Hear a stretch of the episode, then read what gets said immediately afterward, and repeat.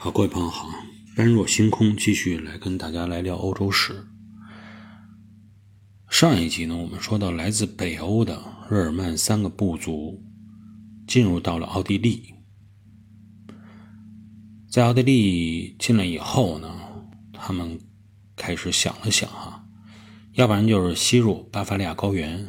要不然就是顺着多瑙河而下，他们选择的是后者。直接顺着多瑙河而下啊，入侵多瑙河中游平原。这种选择呀，也是顺乎常理的。毕竟这些日耳曼人，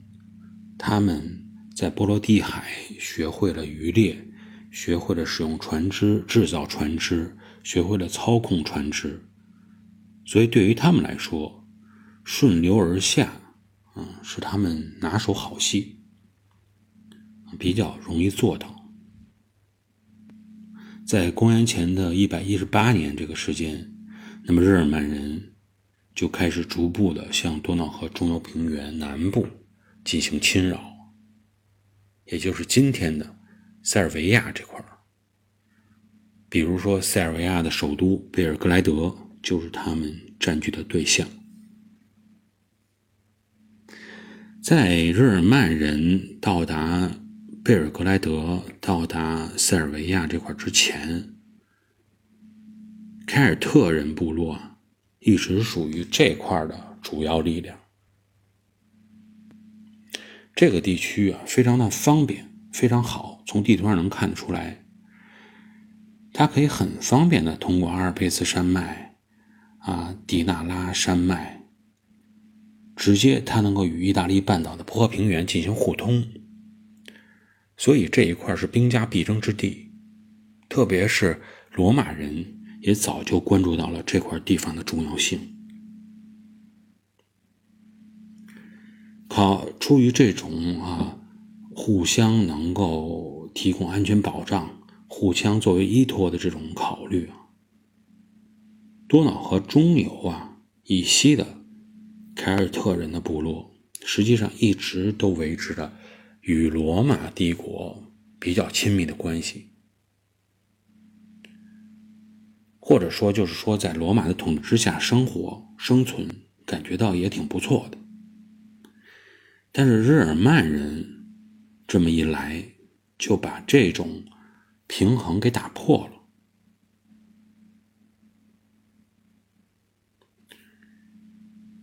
日耳曼人来到多河平原，不断的扩大自己的实力以后，那么除了凯尔特人感觉到逐步的压力增大，对于罗马人来说，他也感觉到啊存在一些压力。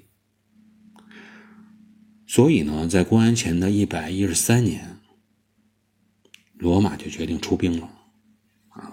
我决定要把日耳曼人赶出多瑙河和流域。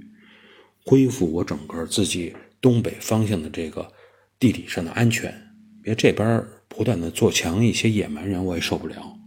所以我直接把你赶走。我的疆域之外的这块土地必须也是由我来控制，作为缓冲之地，我才能保证我自己的安全。战略方面考虑的很周到，派了两个罗马军团，组成了远征军。呃，整个行军的方向呢，是从东北方向出发，穿越阿尔卑斯山，直接插入奥地利境内，向维也纳盆地进军。这种战略上的选择，应该说是没有什么太大问题的，因为只要这两支罗马军团能够直接控制住维也纳盆地，直接控制住整个奥地利。整个这个日耳曼人啊，基本上就可以让他们陷入一个关门打狗的境地。我把你的后后路给切断了嘛，给你关在里头打。但是我们知道，战略制定的正确是一方面啊，你究竟战场上还得看你的实力。当然，如果战略你要制定的方向完全不对的话，那就更完蛋了。罗马这个战略是没问题的，但是罗马人呢？第一是没有真正认清自己的实力，第二是不了解对手。他不了解日耳曼人的这种当时这种野蛮的情况能够到了什么程度，啊，实力到了什么程度。所以，当罗马人沿着河谷穿越阿尔卑斯山的时候，在这个时候他就遇到了日耳曼人。遇到的地点呢，是一个叫做诺里亚的地方。从历史的记载上来看啊。最有意思是，当时日耳曼人可不是战争的发起者。日耳曼人看他们来了，没有直接开战，而是怎么样呢？啊，听见罗马人说：“你们必须得离开奥地利，这块是我们的东北角，你不能停留在这块的时候，他同意了，答应了罗马人的要求，说：“行，那我就离开奥地利。”但是罗马人这个时候啊，犯了一小聪明。他觉得你们这些野蛮人啊，我其实没必要跟你讲道理。我跟你谈判都是看得起你，我跟你说这些话就是让你松懈一下，让我有机会发起进攻。我直接在你准备撤军或者你松懈的时候，给你来一个歼灭战，哎，给你搞没了就算了。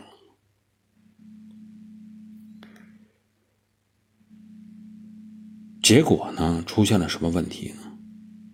他们刚要打这个歼灭战，